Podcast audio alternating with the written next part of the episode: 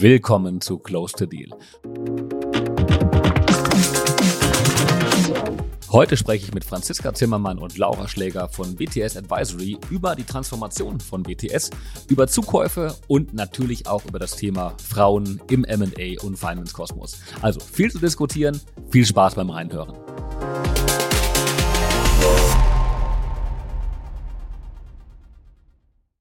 Herzlich willkommen zur 46. Episode von Close the Deal. Wie ihr wisst, spreche ich jeden Freitag mit Persönlichkeiten aus dem M&A und Finance Kosmos und wir diskutieren das aktuelle Marktgeschehen, Trends und Wege, um sich erfolgreicher aufzustellen. Genau diesen Weg, sich selbst erfolgreicher aufzustellen, hat WTS Advisory in den letzten Jahren durchlaufen.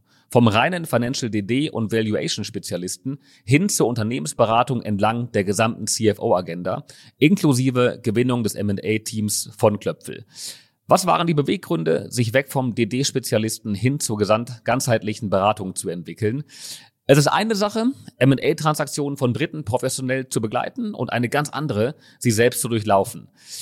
Wie haben sich diese in Anführungszeichen Fusionen in-house angefühlt? Was lief gut? Was lief vielleicht nicht ganz so optimal? Das wollen wir heute diskutieren. Ähm, außerdem interessiert es mich natürlich brennend, ob die interne Transformation jetzt damit abgeschlossen ist und wie sie wie sich sowohl die Strategie von BTS Advisory als auch der eigene Blick auf den M&A-Markt und Transaktionen auch Dritter durch die eigene Erfahrung verändert hat. Und natürlich sprechen wir auch, wenn ich schon mal zwei Damen zu Gast habe, ähm, über das Thema Frauen in der Finance-Welt. Keine Sorge, wir werden dabei uns bemühen, nicht zu sehr über irgendwelche Klischees zu sprechen äh, und euch sicherlich damit auch nicht langweilen. Ich freue mich sehr, diesen bunten Blumenstrauß an Themen heute mit Franziska Zimmermann, Head of Business Development und Laura Schläger, Senior Manager M&A bei WTS Advisory besprechen zu dürfen. Herzlich willkommen zu Close to Deal, liebe Franzi, liebe Laura. Ja, ich freue mich auch sehr, ähm, vor allen Dingen, dass es jetzt ähm, losgeht. Bevor wir starten, noch ein kurzer Hinweis zu unserem neuen Produkt Deal Circle Directory. Wenn ihr auf der Suche nach dem perfekten Partner, Tool oder Berater für euren Prozess seid, schaut gerne mal im Directory vorbei. Der Link ist sehr einfach und lautet einfach nur dealcircle.com-directory. Was bekommt man dort? Einen super Überblick über die besten Anbieter in vielen Kategorien. Dazu natürlich exklusive Vorteilspreise, zum Beispiel sehr, sehr stark vergünstigte Datenräume von Intralinks oder einen sehr großen Discount auf das Liquiditätsmanagement-Tool von Archicap. Es lohnt sich also mal reinzuschauen, um sich zu informieren, aber vor allen Dingen auch zu sehr, sehr fairen Preisen zu buchen und zu kaufen. So, lass uns loslegen. Bevor wir inhaltlich starten, lass uns gerne kurz ein bisschen über eure Vita sprechen. Franzi, wie wird man von der Tourismusfachfrau ähm, zur Head of Business Development bei WTS Advisory? Wie war deine Reise? Ja, das hätte ich wahrscheinlich damals auch nicht gedacht, dass äh, ich heute mal Head of Business Development in der Unternehmensberatung entlang der CFO-Agenda bin. Ähm, aber ja, wenn man sich es ein bisschen genauer anschaut, ist es schon irgendwie ein roter Faden, der sich durch mein CV zieht, nämlich immer äh, der Dienstleistungsbereich. Also ich habe ganz klassisch nach dem Abi ähm, eine Ausbildung gemacht zur internationalen Touristikassistentin, weil mir schon immer Reisen, andere Kulturen Spaß gemacht haben, Sprachen, ähm, habe dann da einen Tourismusfachwirt draufgesetzt, dann erstmal bei einem Reiseveranstalter gearbeitet und dann ähm, als Event- und Bankettkoordinatorin in einem Fünf-Sterne-Hotel. Da hat man dann das Arbeiten auch richtig gelernt. Also wenn du so eine Hochzeit betreust, dann bist du halt 16 Stunden vor Ort, damit alles am schönsten Tag des Lebens dann, dann richtig läuft. Und ähm, ja, dann irgendwann habe ich mir gedacht, äh, das ist schon ganz schön viel äh, Arbeit für relativ wenig Geld in der Hotellerie.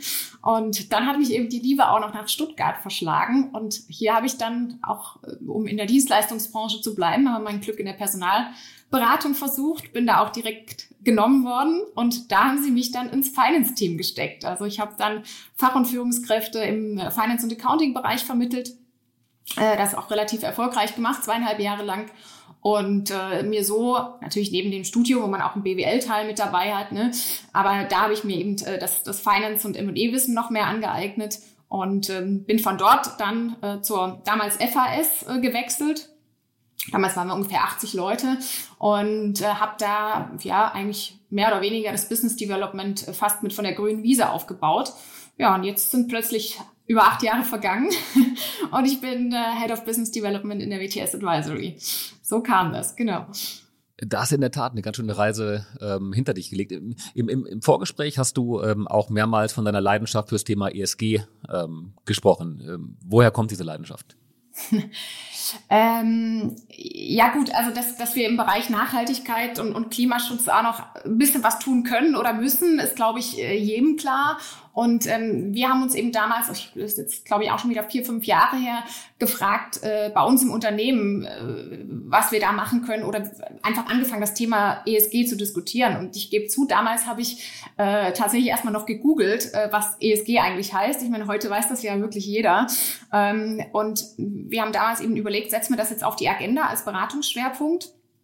Und ich weiß noch, da gab es damals einen Partner, der ist heute nicht mehr da, der dann auch gesagt hat, naja, ESG braucht kein Mensch, das brauchen wir nicht so groß aufziehen, das müssen die Unternehmen eh irgendwie alleine umsetzen, ja.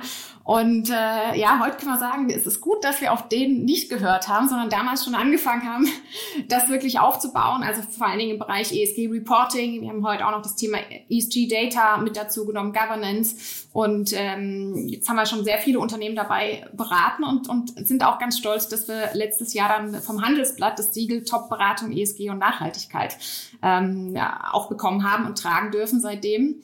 Und ja, ich glaube, die, die richtig große Welle kommt ja noch. Ne? Es waren ja jetzt erst erstmal in Anführungsstrichen vor allen Dingen die kapitalmarktorientierten, die großen kapitalmarktorientierten Unternehmen, die bisher verpflichtet waren. Man sagt ich glaube, so ungefähr 500 Stück.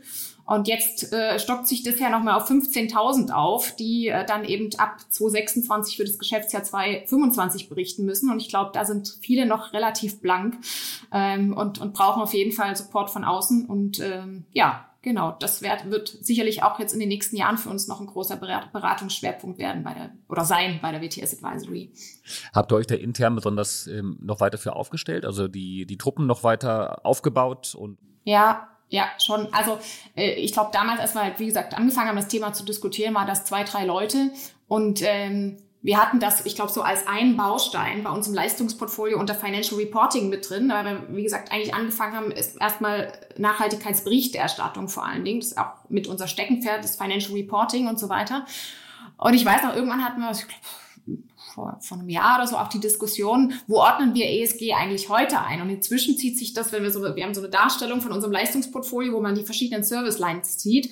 Und inzwischen ziehen wir ESG wirklich unten quer drüber, über alle Service Lines, weil du kannst das gar nicht mehr nur bei Financial Reporting einordnen, weil es ist eben nicht nur der Reporting-Aspekt, sondern eben auch schon bei, bei äh, im, auch im M&E-Bereich oder bei einer Due Diligence wird ja teilweise auch schon danach gefragt nach den Aspekten. Wir haben zum Beispiel jetzt auch ähm, das mit erweitert, dass wir, wenn wir eine Financial DD machen, so ein kleines ESG-Add-on mit anbieten und sagen, hey, da, wenn wir doch schon einmal auf die Daten drauf gucken, einige hat man, die man braucht, wie äh, Mitarbeitergehälter, äh, sonstiges, ja, äh, kann man das ja auch gleich mit unter dem Aspekt mal mit beleuchten.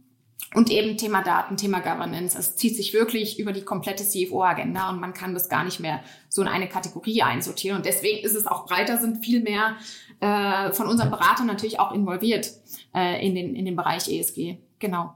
Jetzt wollen wir noch gar nicht zu tief über WTS Advisory sprechen. Das machen wir gleich noch und kommen auch noch auf die CFO-Agenda zu sprechen. Ähm, äh, sag noch ganz kurz zu dir. Ich habe gesehen, also neben dem ähm, Head of Business Development bei BTS Advisory bist du auch noch Moderatorin und Speakerin und äh, tanzt auf sehr, sehr vielen Hochzeiten.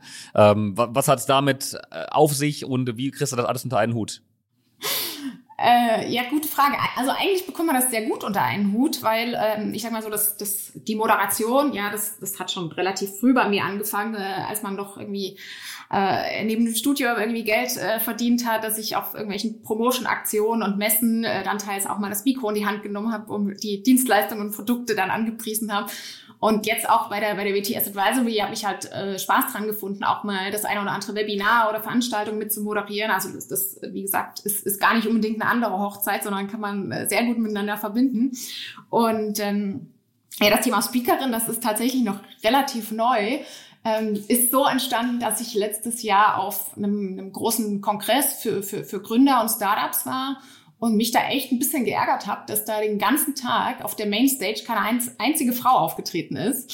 Ähm, und äh, da habe ich mir gedacht, warum? Also wie kann das sein? Es gibt ja welche, ja, die auch äh, toll als Speaker äh, sind, aber da war irgendwie keiner eingeladen. Und dann ja, bin ich eher ein Mensch, der sagt, äh, äh nicht meckern, sondern machen. Und habe mir gedacht, ich bin ja selber eine und äh, irgendwie würde mir das wahrscheinlich auch Bietet Spaß ja machen.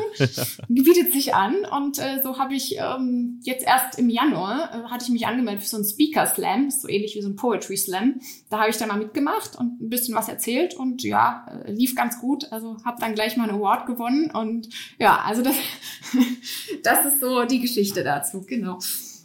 Ähm, Laura, dein Weg war schon etwas ähm, geradliniger und äh, wie man, ja, praktisch wie man ihn erwarten würde von jemandem, der im M&A und Finance-Bereich dann Karriere macht. Ähm, also du bist nach deinem Studium zu Deloitte gewechselt. Ähm, ich glaube zuerst in den Bereich Financial DD ähm, und ähm, dann ging es aber weiter zur Bahn und damit auch zum Thema M&A. Ähm, ich glaube, der, der Bezug zur Transaktionsberatung hat sich eigentlich immer relativ gut durchgezogen. Also einmal vom Financial Due Diligence Ansatz und dann über die Deutsche Bahn mit einem Corporate Bezug, einfach um einfach den gesamtheitlicheren Bezug noch einmal zu haben. Und dann hin zu Klöpfe Corporate Finance, was jetzt dann doch das klassische M&A Advisory ist. Und ähm, so waren das, glaube ich, verschiedene Stationen, die am Ende doch äh, aufeinander aufbauen und mir persönlich einen guten ganzheitlichen Einblick gegeben haben. Und ähm, genau, bei der Bahn ähm, hast du dann offensichtlich auch dann die, die Liebe zu M&A ähm, entdeckt und ähm, genau, danach ging es dann weiter zu, zu Klöpfel oder besser gesagt zu Klöpfel Corporate Finance. Ähm, vielleicht kannst du einmal ähm, erzählen, wie du den, ähm, den, den Wechsel empfunden hast ähm, zwischen dem großen Konzern und dann der, ähm, der kleineren, schnellen, agilen Beratung. Genau. Ähm, ja, waren auf jeden Fall unterschiedliche Firmen. Also ich meine, die Leute auch äh, riesengroße Big Four Beratung, äh, dann ein ganz äh, ja, eingesessener Konzern und dann eine relativ agile, kleinere M&A Boutique. Ähm, waren schon unterschiedliche Teams äh, mit, ich würde sagen, vor allem unterscheidet es sich dann doch in internen Prozessen, wenn es um Abläufe angeht. Ähm, unsere Arbeitsweise war tatsächlich jetzt von dem Wechsel von Klöppel Corporate Finance hin zur WTS ähm, relativ gleichbleibend, weil wir das gleiche Team waren. Wir hatten die gleichen Projekte. Unser Partner, der Heiko Frank, ist gleich geblieben. Das heißt, für mich in der Arbeitsweise hat sich da nicht viel verändert. Wir haben, glaube ich, äh, unsere super Kultur von Klöpfel mit übernommen und konnten das auch gut bei WTS Advisory mit einbringen. Das war für uns ein wichtiger strategischer Schritt, weil wir schon gemerkt haben, dass sich gerade in diesem M&A-Markt viel tut, viel konsolidiert und dass wir häufig als kleinere M&A-Boutique ähm, einen größeren Vorteil hätten, wenn wir breiter aufgestellt wären und dann auch noch zusätzliche Dienstleistungen für unsere Mandanten anbieten können. Und ähm, ja, durch, äh, durch den Zusammenschluss oder erstmal eigentlich ein Asset-Deal, ähm, dass wir jetzt bei WTS Advisory sind, können wir einfach unseren Mandanten mehr anbieten. Das heißt, uns im täglichen Doing fällt es auch leichter, einen zusätzlichen Mehrwert zu schaffen und beispielsweise ähm, M&A Advisory zu ergänzen mit einem Financial Factbook, mit einer Text-DD oder äh, den ganzen spezi speziellen Dienstleistungen, die wir jetzt bei WTS noch mit anbieten können. Wie hat sich's angefühlt, mal einen M&A-Deal nicht als Beraterin zu erleben, sondern ähm, selbst als Transaktionsobjekt sozusagen? Ähm, auf jeden Fall auch spannend. Ich muss sagen, das ging aber relativ smooth. Also war da ist es gefühlt im täglichen Doing bei meinen Projekten teilweise ein bisschen holpriger. Man kriegt diese Höhen und Tiefen dann nicht so mit. Ich glaube, das äh, lief alles gut über unseren Partner. Der hatte wahrscheinlich ein bisschen mehr Aufwand und Gespräche gehabt. Ähm, aber ich glaube, da war das Vertrauen von uns als Mitarbeitern auch einfach da, dass das der richtige Schritt ist. Und deswegen ist, glaube ich, auch das ganze Team mitgegangen, weil wir da ein gutes Gefühl hatten, weil auch WTS Advisory von Anfang an echt stets bemüht war, da diesen Kontakt auch zu uns zu suchen. Wir hatten anfangs sogar Gespräche mit dem Vorstand, ähm, einfach um die kennenzulernen lernen. Und die wollten uns auch die Möglichkeit geben, einfach für uns als Mitarbeiter zu sehen, ja, wir passen dahin, wir werden da mit offenen Armen empfangen. Und das hat sich eigentlich bis heute dann auch durchgezogen. Mhm. Ähm, Franzi oder auch Laura, wer darauf antworten möchte, ähm, ihr habt vorhin schon mal das Thema CFO-Agenda ähm, angesprochen. Und BTS Advisory bezeichnet sich auch selbst als Unternehmensberatung eben entlang der gesamten CFO-Agenda. Was genau darf man sich darunter vorstellen? Ähm, ja, kann ich gern beantworten. Also eigentlich ist es relativ einfach. Wir sagen immer, wenn der oder die CFO ähm, oder Verantwortliche aus dem Finance- und M&E-Bereich irgendwo ein Problem hat, irgendwo der Schuh drückt, dann ähm, können wir helfen äh, und unterstützen und zwar relativ äh, pragmatisch und hands-on, ähm, weil wir wirklich die komplette CFO-Agenda äh, abdecken, außer ein Bereich nicht. Also die ganze WTS-Gruppe bietet bewusst keine Abschlussprüfung an. Ja, obwohl wir eben bei uns auch viele Wirtschaftsprüfer, Steuerberater auch mit Big Four ähm, Background an Bord haben, aber wir prüfen eben nicht und sind da komplett unabhängig. Das ist auch gerade im, im M&E-Bereich oder wenn wir eben DDs mal anbieten, auch super, weil wir, wir eben ohne Konfliktcheck relativ schnell dann sagen können, ja, können wir machen oder ähm, ja. Äh, genau, das ist das Thema CFO-Agenda ähm, ohne Wirtschaftsprüfung. Und was heißt das genau? Ich habe vorhin schon ein bisschen angefangen zu erwähnen. So klassisch kommen wir oder damals noch als FAS aus dem Bereich Financial Reporting. Also haben damals noch am neuen Markt ganz viele Unternehmen an die Börse begleitet mit äh, Umstellung der Rechnungslegung von HGB auf AFS oder US GAAP. Also das ist auch immer heute noch ein großer Bereich des Financial Reporting, wo heute eben auch äh, Jahresabschlusserstellung, ESEF, äh, das ganze Thema Nachhaltigkeitsberichterstattung mit drin ist. Und dann haben wir nach und nach eben weiter aufgebaut und ausgebaut entlang der kompletten CFO-Agenda. Äh, Deal Advisory ne, können wir jetzt eben auch komplett anbieten entlang der ganzen Transaktionsagenda. Ähm, dann haben wir den Bereich ähm, Finance Transformation, wo wir so an der Schnittstelle zwischen ähm, Finance und IT und Systemen, ERP, Konsolidierungstools etc. sind. Da machen wir zum Beispiel ganz viel gerade im Bereich S4HANA-Implementierung und sind so ein bisschen der Übersetzer zwischen Fachbereich und IT. Wir werden auch oft reingeholt, wenn es brennt, ja, in den Projekten. Und ähm, dann haben wir vor zwei Jahren ungefähr einen ganz neuen äh, Bereich dazu bekommen, Digital Architecture. Das ist übrigens auch bei PEs äh, sehr beliebt, weil die eben oft noch nach einer ich sag mal, besseren Reporting-Lösung zur Steuerung ihrer Portfoliounternehmen suchen. Und da hat eben unser, unser Partner, der Moritz äh, Pawelke mit seinem äh, Darkies-Team, wie wir es, wie wir es nennen, ähm, äh, eben super moderne Lösungen für Next Generation äh, Planung, Forecasting ähm, anhand von Dashboards und das ganze Tool agnostisch bauen die da eben Lösungen für unsere Kunden. Und was haben wir noch nicht zu vergessen? Governance, Risk and Compliance ist noch eine Business Unit bei uns. Ähm, ESG, hatte ich schon gesagt, zieht sich, wie gesagt, über das ganze Portfolio und seit ein, zwei Jahren haben wir auch Treasury jetzt noch mit, mit neu dazu, weil das jetzt ja auch gerade äh, wichtig, immer wichtiger ist, wenn Geld wieder Geld kostet, dass man da eben auch äh, Leistungen anbieten kann im Bereich Treasury.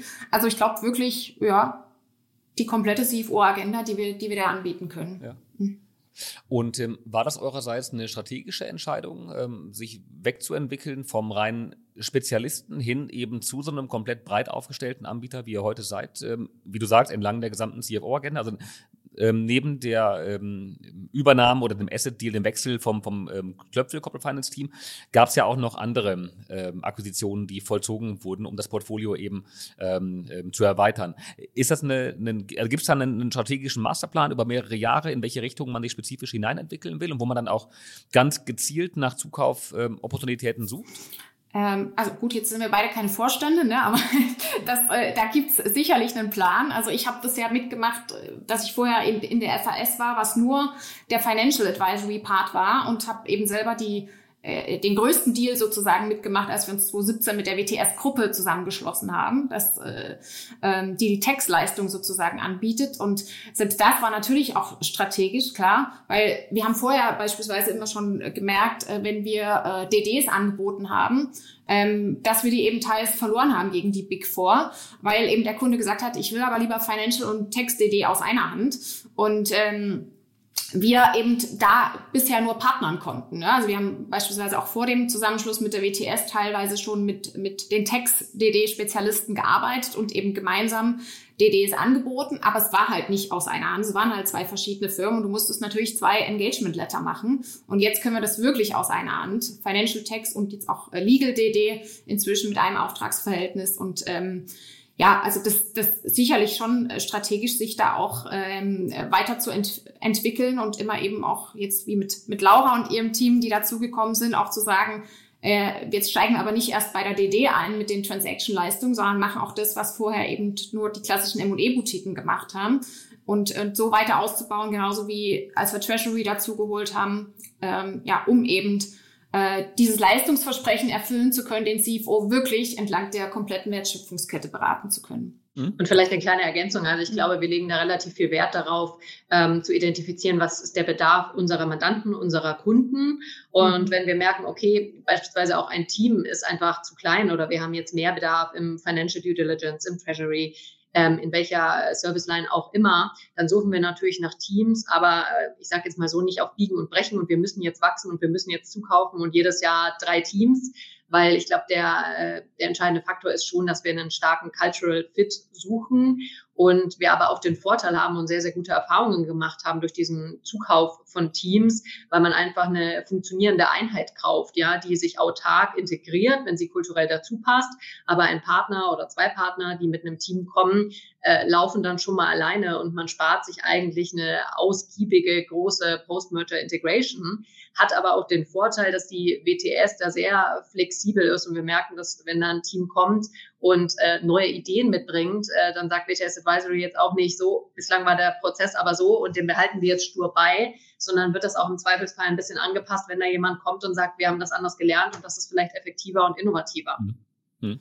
Ja, also das ist ja immer das, genau das, was gewünscht wird bei allen großen Beratungsgesellschaften, ähm, eben genau dieses Cross-Selling innerhalb der, ähm, der Bereiche dann, dann hinzubekommen. Meiner eigenen Erfahrung nach steht und fällt das dann eben auch mit der internen Incentivierung, wie intensiv das dann eben auch umgesetzt wird und wie sehr dann der Financial DD-Partner daran denkt, ähm, den Text-DD-Partner noch mit reinzunehmen oder ähm, dass der, der, ähm, der M&A-Advisor sagt, komm, ähm, ähm, ich gebe nochmal weiter an die SG-Kollegen.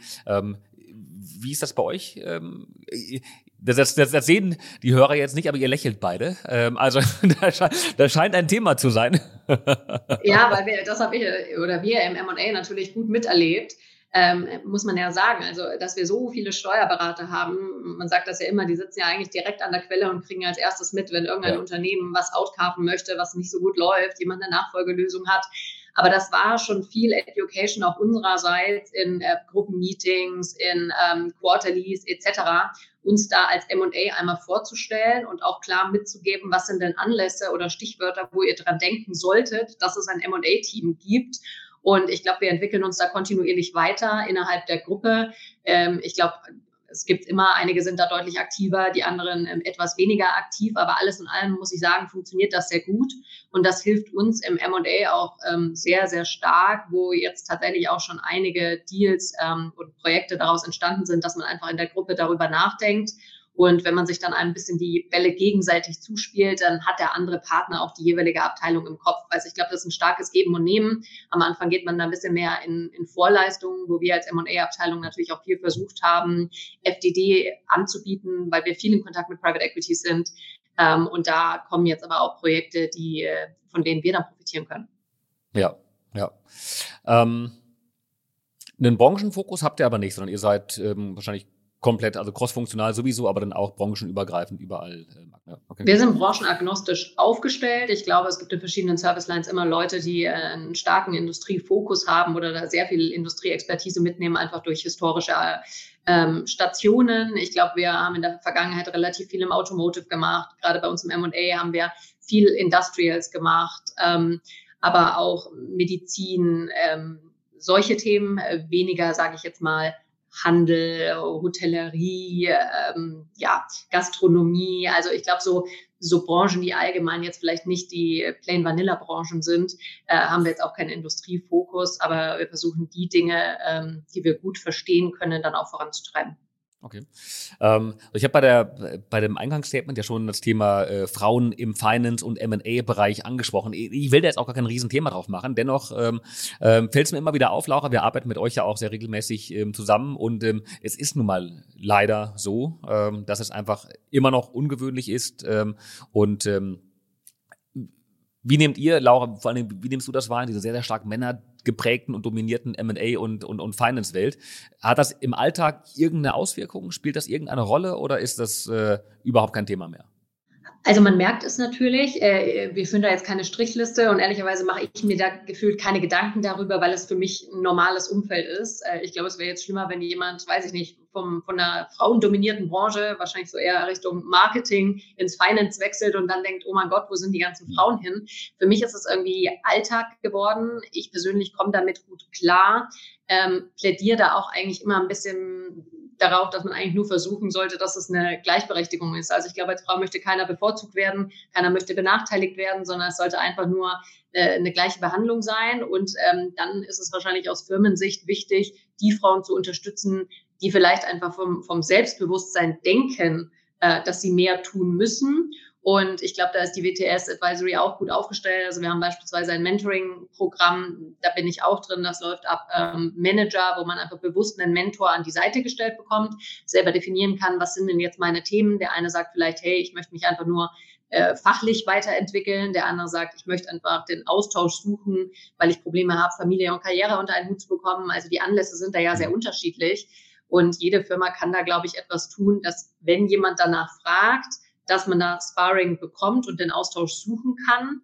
Ähm, ich bin aber auch nicht dieser größte Fan von, jeder muss jetzt versuchen, x Frauen im Team zu haben, weil so eine künstlich erzeugte Gleichberechtigung ist dann einfach schwierig, weil was zählt ist ja, dass man Leute im Team hat, die fachlich überzeugen, egal ob es jetzt eine Frau oder ein Mann ist. Und ähm, das sollte auch zählen und das, das merkt man auch auf den Projekten. Genau.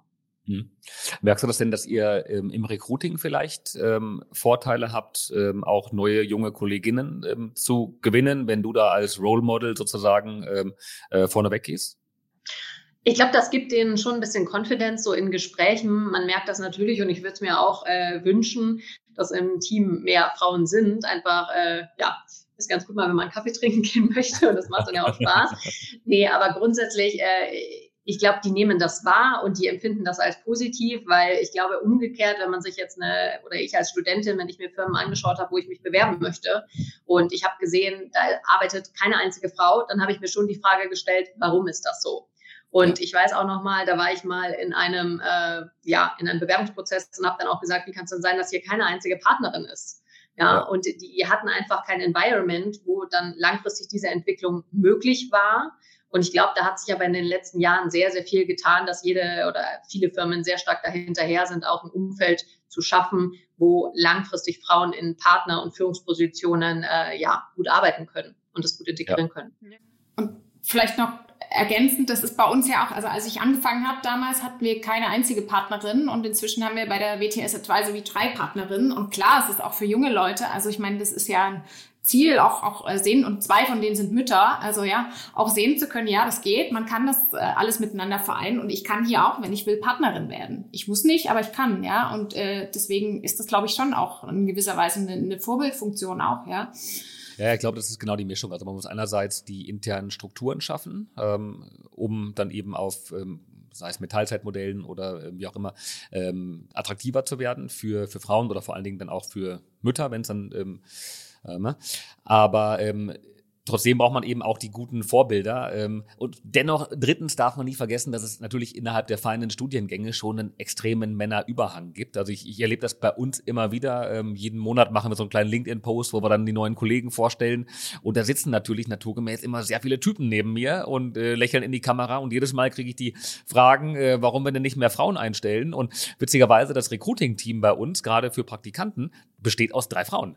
So, und ähm, die stellen aber nur Typen ein. Gut, vielleicht ist das exakt der Grund. Äh, aber äh, nein, ähm, aber natürlich, äh, wir, wir hätten auch sehr, sehr gerne sehr viel mehr Bewerberinnen. Ähm, und ähm, ich, ich glaube, es ist eine Mischung aus dem allen. Die, die Rahmenbedingungen so zu setzen, aber natürlich auch für uns, ähm, das werdet ihr vermutlich ähnlich machen, ähm, auf äh, Women in Finance ähm, Veranstaltungen mit, mit dabei zu sein und, und äh, genau als, als Speaker dort zu agieren und Aufklärungsarbeit zu leisten und ähm, ja. Also ich glaube vielleicht noch da ein Wort dazu. Ich glaube, da gibt es ja auch mittlerweile einiges, ja, also in Private Equity, M&A, dieses Level 20, wo sich wirklich ja. auch die Frauen vernetzen können. Wir haben hier in München so eine Women in PE Gruppe, ja, wo wir auch sagen, dann lass uns da mal abends was essen gehen. Also ich glaube, jemand, der möchte, kann proaktiv den Austausch suchen. Da gibt es mittlerweile viel und manchmal hilft das ja auch einfach schon zu wissen, da gibt es noch andere, mit denen ich äh, im Worst Case mal quatschen kann und dann auch sich auszutauschen. Und wir hatten ja letztens, Franz, ja auch unseren Finance Roundtable, wo wir dann auch sagen, von unseren ganzen Mandanten, äh, wo haben wir denn Frauen in Finance-Führungspositionen, die dann auch nochmal zusammenzubringen. Und da haben wir auch noch einige Frauen aus dem PE eingeladen und das Feedback war wirklich sehr, sehr gut, weil alle auch gesagt haben, hey, super, das war mal eine Veranstaltung, wo es auch nicht nur darum geht, oh, jetzt sind wir hier Frauen und was beschäftigt die Frauen, sondern das war einfach ein Event für Frauen, aber mit Inhalten, die wir auch äh, Männern gegeben hätten. Also einfach für den Austausch, aber um mal hervorzuheben, hey, schaut mal, äh, egal bei welchem DAX-Konzern oder Private Equity House, da gibt es auch Frauen, die vielleicht dann nicht immer ähm, ja, das Aushängeschild der Firma sind und dann immer zu sehen sind, aber wenn man sie bewusst einlädt, dann haben sie auch den Austausch zueinander. Nein, aber zu dem Female Finance Roundtable, ich finde die Geschichte dahinter noch ganz schön, weil der ist tatsächlich so entstanden, dass unser Managing Partner auf einem CFO-Kongress gesprochen hat mit einer Kundin von uns, die aber selber nicht CFO ist, aber dennoch in einem großen Automotive-Konzern, ich glaube, um die 1000 Mitarbeiter führt. Und die hat dann nachher zu ihm gesagt, ey, voll cool, so nach dem Motto, dass du mich hier überhaupt fragst und mitnimmst, weil normalerweise wird nämlich nur unser CFO immer auf solche Veranstaltungen eingeladen. Und mir fehlt irgendwie da teilweise einfach das Netzwerk.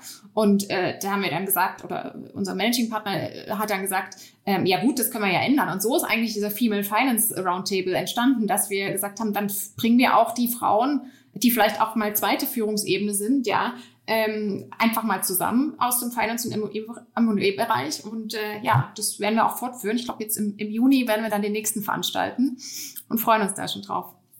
Sag mal, das letzte Jahr war ja, also das letzte Jahr oder die letzten Jahre waren ähm, wirtschaftlich und auch geopolitisch äh, jetzt nicht die einfachsten und, und von relativ vielen Krisen ähm, gezeichnet. Äh, was hat das für Auswirkungen auf euer Geschäft gehabt? Also vielleicht ähm, M&A, lass uns gleich drüber sprechen. Laura, vielleicht zuerst äh, Franzi einmal auf der ähm, gesamten WTS Advisory Ebene ähm, danach dann eben gerne spezifisch zum Thema M&A. Ja, also zuerst muss man mal sagen, wir haben abweichendes äh, Wirtschaftsjahr. Also wir haben äh, Geschäftsjahr 2022, 2023 auf, auf Ende Juni äh, letztes Jahr abgeschlossen und ähm, haben da insgesamt Gruppenumsatz, also die ganze WTS-Gruppe ne, mit, mit Tax und Advisory zusammen, äh, ich glaube 226 Millionen Euro äh, gemacht, also ungefähr 12 Prozent gesteigert. Also es lief weiterhin gut.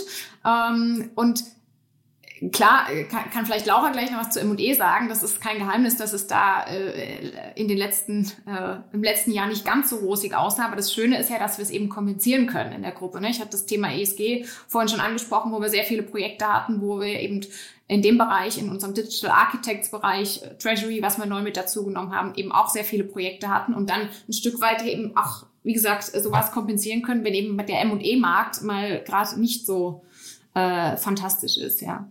Aus Beratersicht, genau. Nee, und klar, äh, im M&A, ich glaube, äh, haben, haben alle mitbekommen. Ich glaube, du hattest zuletzt auch einige Gäste, die das nochmal hinterleuchtet haben und bestätigt haben. Natürlich war das irgendwie das letzte Jahr, äh, das Jahr davor schon ein schwieriges Jahr. Ich glaube, die Deals sind insgesamt um knapp 30 Prozent zurückgegangen. Gerade bei Private Equity Investoren im Bereich LBO nochmal stärker. Ähm, wir haben das auch erlebt, dass Projekte einfach schwieriger wirklich bis zum Ende zu bringen sind. Also wir hatten tatsächlich einige gute Unternehmen, ähm, aber es kommt dann doch vor, dass die makroökonomischen äh, Einflüsse auch bei diesen Unternehmen einen Einfluss haben. Und dann bricht das Current Year Trading ein und man steht da, hat dann noch das Thema äh, Kaufpreiserwartung, Käufer versus Verkäufer und ähm, scheitert dann eigentlich auf den letzten Metern. Nichtsdestotrotz haben ja nach wie vor die Investoren gutes Geld, sodass eigentlich der Ausblick und auch wie wir jetzt äh, die ersten, ja, der ersten Monat oder die ersten Wochen in 2024 erleben, äh, sieht positiver aus. Also wir merken schon, dass das wieder anzieht. Ähm, und die Unternehmen, die man dann vielleicht letztes Jahr auch teilweise on hold gesetzt hat, weil es einfach der falsche Zeitpunkt war, bleiben ja gute Targets, die dann im Zweifelsfall etwas später auf dem Markt nochmal kommen ähm, oder wo man dann den Prozess nochmal fortsetzt. Ähm, aber es war schon herausfordernd, ja. Ich glaube, das hat, das hat jeder mitbekommen. Ähm, wie selektiv könnt ihr denn sein, vor allen Dingen dann, wenn ihr über das ähm, WTS-Netzwerk äh, Mandate ähm, bekommt? Ähm, wie selektiv könnt ihr dann sein, äh, die Mandate anzunehmen oder abzulehnen, wenn ihr sagt, boah, Mensch, das Thema in der aktuellen Marktlage könnte sehr, sehr knifflig werden? Also tatsächlich äh, scheitert es irgendwie gar nicht an der Anzahl an Projekten, die wir haben. Ähm, das stimmt, dass man da genauer hinterleuchten muss, ist es ein Projekt, was man gut veräußern kann oder nicht. Wir haben da angefangen, mehr Richtung Market Soundings auch zu gehen. Das heißt, wenn der Unternehmer sich unsicher ist, was seine Kaufpreiserwartung sein kann und wir uns unsicher sind, ob das ein Target ist, was gerade im Markt gefragt ist, schieben wir eine Market Sounding Phase vorweg, sprechen mit ähm, ja, bekannten Private Equity Investoren, schauen das Thema einfach mal genauer an um ein Gefühl dafür zu bekommen, wie ist hier die Nachfrage und wie ist vielleicht auch die Bewertungsgrundlage, einfach um diese Risiken, dass der Deal dann hinten raus platzt, zu minimieren. Und das gibt uns natürlich Confidence. Gleichermaßen ist es für uns nicht der größte Aufwand, wie jetzt sechs, sieben, acht, neun Monate einen Sales-Prozess bis zum Ende zu tragen. Und dann scheitert das am Ende in den SPA-Verhandlungen. Ähm, und dadurch schauen wir uns schon viele Themen an und können auch innerhalb der WTS da ein bisschen nachhorchen und auch über das Global Netzwerk vielleicht diesen internationalen Ansatz etwas genauer hinterfragen und äh, da auch mal nachfühlen, ob jetzt vielleicht in Deutschland es gerade schwierig ist mit Private Equity Investoren, aber im Ausland ein strategischer Investor genau so ein Unternehmen sucht, um in den deutschen Markt eben reinzukommen. Also ich glaube, das ist auch nochmal ein ähm, ganz relevanter Punkt, dass dieses Thema Cross-Border-Transaktionen ganz stark zunimmt und wir uns nicht mehr darauf konzentrieren können, einfach ähm, die klassischen 30 Private Equities hier in Deutschland anzusprechen, sondern auch mal über den Tellerrand zu schauen ähm, und da mit Unternehmen zu sprechen, die vielleicht in, in Asien sitzen und wirklich mhm. bewusst Unternehmen und strategische Optionen in Deutschland suchen. Wir diskutieren ja ganz gerne immer zum Ende unserer Session so ein bisschen ähm, über, den, über den Markt, über den Marktausblick. Ähm, da habe ich jetzt gerade schon mitgenommen, ähm, ihr seht aktuell ein positives, positives Momentum.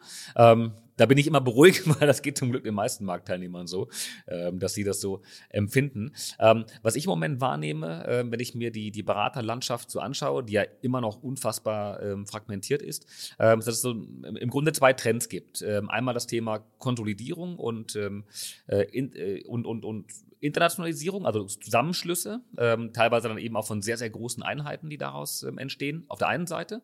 Ähm, oder auf der anderen Seite eben Ausgründungen von, von kleineren Teams, die sich verselbstständigen, häufig ähm, auch mit einem klaren Branchenfokus. Ähm, wie nehmt ihr das wahr? Und ähm, gerade die Wettbewerbslandschaft, wie ist euer Blick darauf? Ich kann jetzt nochmal mit M&A äh, anknüpfen. Gerne, ja, gerne, gerne. Ähm, genau, also wie du gesagt hast, Kai, ich glaube, da gründen sich einige aus, die einen klaren Industriefokus haben. Ich glaube, da sieht man sehr viel sowas wie Tech-Fokus, weil das natürlich auch Unternehmen sind, die gerade im aktuellen Umfeld sehr gefragt sind. Da gibt es auch viele schöne Targets. Da kann man auch solche Themen wie ähm, digitale Lösungen, KI gut integrieren, weil das schon Tech-Modelle sind. Ähm, und eben das Thema allgemeine Konsolidierung, dass natürlich größere Häuser die kleineren mit aufkaufen, ähm, weil die Mandanten immer mehr Wert darauf legen, dass alles aus einer Hand angeboten wird und man vielleicht noch zusätzliche Services mit anbieten kann. Und weil beispielsweise jetzt für uns bei der WTS Advisory es nochmal leichter ist, international anzusprechen, weil wir viele Leute haben, wo wir sagen können, hier ist äh, der Teaser, das gebe ich unserem Treasury-Partner in Singapur und der kann schauen, ob er vielleicht noch potenzielle Käufergruppen kennt. Ähm, und durch diese internationalere Ansprache ist es einfach nochmal relevanter, ähm, ja, breiter im Markt aufzutreten und sich auch selber vielleicht ein bisschen internationaler aufzustellen. Das muss jetzt nicht zwingend sein, dass jedes M&A-Haus äh, x internationale Offices hat. Aber ich glaube einfach, dass die Teams internationaler arbeiten ähm, ich glaube aber, dass trotzdem weiterhin auch diese Industrieexperten bestehen bleiben, wo man einfach sagt, hey, wenn da jetzt ein größeres Secondary-Mandat auf dem Markt ist, dann ist schon klar, wer gut ist im Tech mhm. und die werden dann auch mhm. zum Pitch eingeladen. Ähm, ja. Das ist auch völlig fair enough, äh, weil die einfach den Markt besser kennen und der, der Prozess dann deutlich schneller umgesetzt werden kann, wenn man schon potenzielle Käufer leicht findet. Ähm, und ich glaube, das sind so ein bisschen diese, diese Richtungen, dass sich große zusammenschließen und kleinere dann spezialisieren und wirklich sagen, das ist meine, meine Nische und meine Industrie, in der ich mich gut auskenne. Aber da fühlt ihr euch dann genau ähm, in, in, diesem Wettbewerbsumfeld innerhalb der, der WTS ähm, dann sehr, sehr gut aufgehoben, nehme ich an, mit dem großen internationalen Netzwerk, was auch dahinter dann, dann steht. Ähm, Ihr wisst, eins der Themen, die wir sehr, sehr gerne bespielen, ist natürlich das Thema ähm, Technologie ähm, im MA-Markt, ähm, wo ja auch ein bisschen was passiert. Welche Rolle spielt das bei euch? Ähm, also der Einsatz von, von, von irgendwelchen Tools im MA-Prozess, ähm, sei es für die, für die Effizienzgewinnung, für die Automation. nutzt ihr irgendwelche KI-Lösungen? Wie seid ihr da aufgestellt? Ja, vielleicht, vielleicht mal allgemein. Du, du kannst gleich äh, konkreter zu den, zu wie ihr es schon nutzt bei euch im Team. Aber ich finde, KI ist ja inzwischen überall, steht ja überall drauf und, und in aller Munde, ja. Äh, vielleicht mal generell gesagt, ich finde, wir müssen da nicht überall der Schnellste und Erste sein, aber manchmal vielleicht auch eher der sinnvolle äh, Zweite, ja, bei dem Thema. Und letztlich, äh, aus meiner Sicht, ist das auch ein Headcount-Thema. Ähm, ja, bisher, äh, also je mehr Mitarbeiter du hast, desto mehr M&E-Deals kannst du einfach machen. Und ähm, ich würde mal sagen, die Arbeitshypothese ist, dass äh, in den nächsten Jahren du mit der gleichen Anzahl an Mitarbeitern vielleicht 30 Prozent mehr Deals schaffst, wenn du eben die KI sinnvoll einsetzt. Das, das wäre so eine, so eine Hypothese, die wir haben. Ja, ja. also ich glaube, das kann man, kann man für M&A oder jetzt bei unserer Abteilung auch bestätigen. Ich glaube, das Thema digitale Tools ähm, ist auf jeden Fall schon da, sehr präsent. Versuchen wir auch, den ganzen M&A-Prozess digitaler zu schaffen. Ähm, Beispielsweise das ist ein Informationsmemorandum, muss man das jetzt immer mit äh, x Slides als PDF durch die Gegend schicken oder gibt es da vielleicht auch digitale Lösungen, dass man einfach nur auf einen Link klickt? Da hilft es uns auch wieder bei WTS, dass wir die Darkies haben, die Digital Architects, die uns da wirklich mit Power BI etc. unterstützen können, wie wir dann solche Lösungen auch schnell implementieren können. Ähm, ich glaube mit KI, dass das auch äh, Stück für Stück kommt, dass wir das sinnvoll für uns nutzen müssen. Aber wie Franzi sagt, glaube ich, viel äh, in Sachen Effizienz und Auswertung von Daten und ergänzend ähm, zu unserem eigenen Know-how. Also ich glaube, es wird uns auf keinen Fall ersetzen. Ähm, ich glaube, wir können das gut für uns nutzen und dann einfach sagen, okay, schauen wir doch mal, was uns diese Daten jetzt sagen und wie wir die vielleicht mhm. schneller und effizienter auswerten können als Ergänzung zu unserer eigentlichen Arbeit. Und ähm, das wird sicherlich ein relevanter Bestandteil in den nächsten Jahren äh, auch im M&A sein. Ähm, ich, ich, nehme das wahr von, ähm, von einigen der ähm, Big Four ähm, und vor allen Dingen da auch im, im Financial DD-Team, ähm, wo ja wo an vielen Captive Inhouse-Lösungen gearbeitet wird, eben zum automatisierten Analysieren von, von Finanzauszügen. Wenn, wenn ich mich erinnere, ich habe ja auch ein paar Jahre lang mal Financial DD gemacht, äh, wie viele äh, wie, wie viele Ausdrucke, PDF-Ausdrucke man dann irgendwie händisch abgetippt hat. Und dann war man schon glücklich, wenn man das nicht abtippen musste, sondern die Excel-File bekommen hat. Und mittlerweile bekommt man einen Datev-Auszug, der dann auch noch automatisiert analysiert wird und man bekommt direkt die, die fertigen Grafiken und, und alles im richtigen Format ausgespuckt. Also das ist schon ein, in der Tat ein großer Effizienzgewinn. Ähm, arbeitet ihr da auch an, ein, äh, an eigenen Lösungen oder gibt es Marktlösungen, die man dafür verwendet, die man einsetzen kann? Tatsächlich arbeiten wir auch da an eigenen Lösungen. Also das ist, glaube ich, äh, tatsächlich dieser große Vorteil der, der, der, Digital Architects, dass wir da einfach ja. Leute hier bei WTS haben, die sich da gut auskennen. Und äh, dann kann man sich natürlich auch noch mal mehr vom Markt differenzieren und das mehr an die eigenen Bedürfnisse anpassen. Ähm, das heißt, da sind wir dran. Wir schauen uns auch öfter externe Lösungen an. Es gibt ja mittlerweile sehr, sehr viele Toolanbieter. Man muss dann ein bisschen abwägen, so Kosten versus Nutzen. Und wenn wir es natürlich einmal selbst gemacht haben, können wir es immer für uns nutzen und müssen es nicht projektweise immer ähm, dazu kaufen. Aber ich glaube, es gibt mhm. auch manche Dienstleistungen, wo man sagt, na ja, ähm, bei dem Projekt passt es jetzt gut. Da sind wir schneller, wenn wir das jetzt einmal zukaufen. Und wir sind da ein Fan auch einmal von Testen. Wenn wir merken, dass das läuft nicht und hat nicht den Mehrwert geliefert, dann haben wir es einmal getestet und dann ähm, passt das auch. Dann versuchen wir es vielleicht selber in-house besser zu machen. Ja. Nutzt ihr ein spezielles ähm, ähm CRM-System für die M&A-Prozesse oder habt ihr ein, ein, ein ähm, großes allgemeines System, mit dem ihr arbeitet? Ein großes allgemeines äh, kann, kann Franzi auch nochmal was zu sagen, aber ich glaube, da ähm, müssen wir uns auch noch ein bisschen besser aufstellen. Also gerade durch das Thema, dass M&A jetzt dazukommt, weil natürlich jede Serviceline hat andere Anforderungen und einerseits wollen wir eine gesamtheitliche Lösung innerhalb der Gruppe haben, ähm, aber da, äh, glaube ich, sind wir auch noch dran. Okay. Welches nutzt ihr? Äh, welches CRM-System, Franzi? Wir, äh, wir bei der WTS Advisory, wir, wir nutzen Sugar schon seit Seit Jahren, ja. Okay. Wobei genau. die habe ich immer wieder wahrgenommen, dass sie schon eine ähm, MA-Affinität haben und ähm, da auch, auch Branchenlösungen anbieten. Ähm, ja, okay, okay.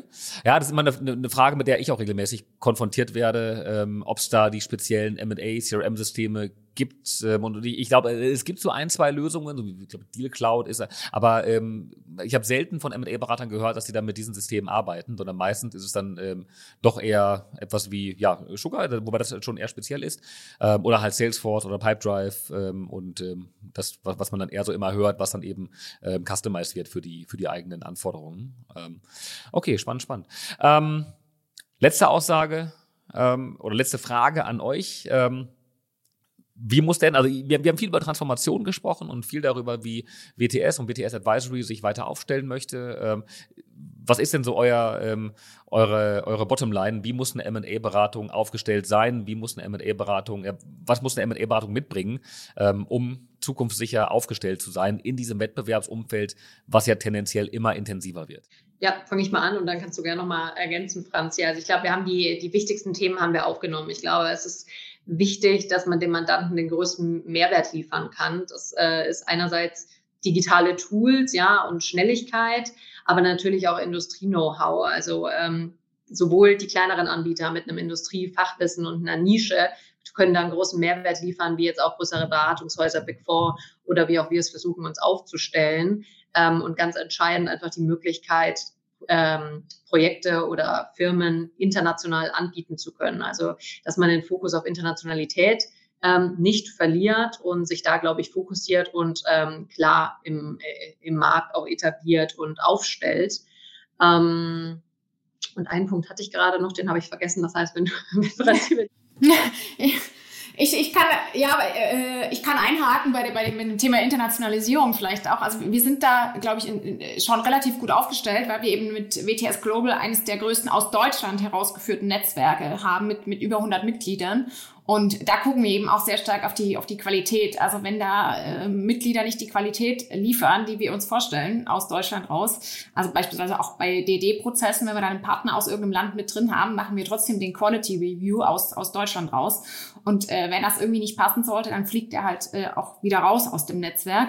Also ich glaube, da weiter äh, auch äh, dran zu arbeiten, an der Internationalisierung zu gucken, wo machen wir noch eigene Standorte, wo nehmen wir Mitglieder neu ins Netzwerk auf, wo müssen wir vielleicht auch mal einen spezialisierten Partner äh, dazu finden in, äh, fürs Netzwerk. Das ist immer wichtiger in, den, in der heutigen äh, klar, Welt, die, die immer mehr auch von Globalisierung natürlich ähm, äh, ja, geprägt ist. Genau. genau. Jetzt ist es mir auch wieder eingefallen. Immerhin. Äh, und zwar äh, ist es natürlich, dass man trotz dieser ganzen Digitalisierung, Internationalisierung, alles wird größer und schneller, eigentlich nicht den Mandanten vergisst, weil ich glaube, man kann viele Lösungen nicht über einen Kamm scheren. Das heißt, wenn ich einen klassischen proprietären Nachfolgedeal habe mit einem äh, Ende 60-jährigen Unternehmer, dann ist der vielleicht auch nicht die richtige Zielperson für jede digitale Lösung, sondern da muss man, glaube ich, auch dass wir das intern nutzen, aber manchmal sind es dann eben immer noch die altbewährten Lösungen, die man da anbieten muss, weil der Mandant es einfach gerne hätte. Und ich glaube, das ist dann äh, ja Flexibilität in der in, in das im Serviceportfolio, einfach sich da mehr auf den Mandanten einzustellen und wirklich auf die Bedürfnisse da einzugehen. Total. Kann ich vollkommen nachvollziehen. Ähm, ich erinnere mich, haben vor, vor zwei Episoden ähm, hatte ich den Jan Pörschmann zu Gast von Ataris, die äh, ihren Deal, ähm, Dealfloor haben als ähm, Prozessmanagement-Tool. Ähm, und ähm, in dem Fall hat er davon berichtet, dass es eben sehr gut passt, weil es für deren Zielgruppe, für die tech-affinen ähm, Unternehmer sehr, sehr gut passt. Aber das ähm, muss eben nicht der richtige Weg sein, dann den ähm, Mitte 60-jährigen Maschinenbauunternehmer ähm, da in so ein Tool hineinzuzwingen. Ja, nee, macht, macht vollkommen Sinn. Franzi, Laura, ähm, Vielen, vielen Dank euch beiden. Ähm, spannende Einblicke ähm, und, und äh, interessante Diskussionen. Ähm, schön zu sehen, was bei WTS und WTS Advisory ähm, passiert und wie ihr euch weiterentwickelt. Ähm, hat Spaß gemacht. Dankeschön. Ähm, vielen Dank auch an alle Zuhörer, die mit dabei geblieben sind. Und wenn ihr bis jetzt noch den Podcast gehört habt, äh, hinterlasst doch sehr, sehr gerne eine 5-Sterne-Bewertung bei Spotify oder dem Podcast-Player eurer Wahl. Da äh, freue ich mich immer drüber sehr. Und nächste Woche Freitag geht es dann direkt weiter und jetzt geht es in den Finanzierungsbereich rein. Und zwar haben wir den Global Head of Lending der Deutschen Bank, den Hauke, äh, Hauke Buckhardt mit dabei und wir sprechen über das Thema Transformation und die Finanzierungsmärkte allgemein. Vielen Dank euch allen und bis zum nächsten Mal. Dankeschön.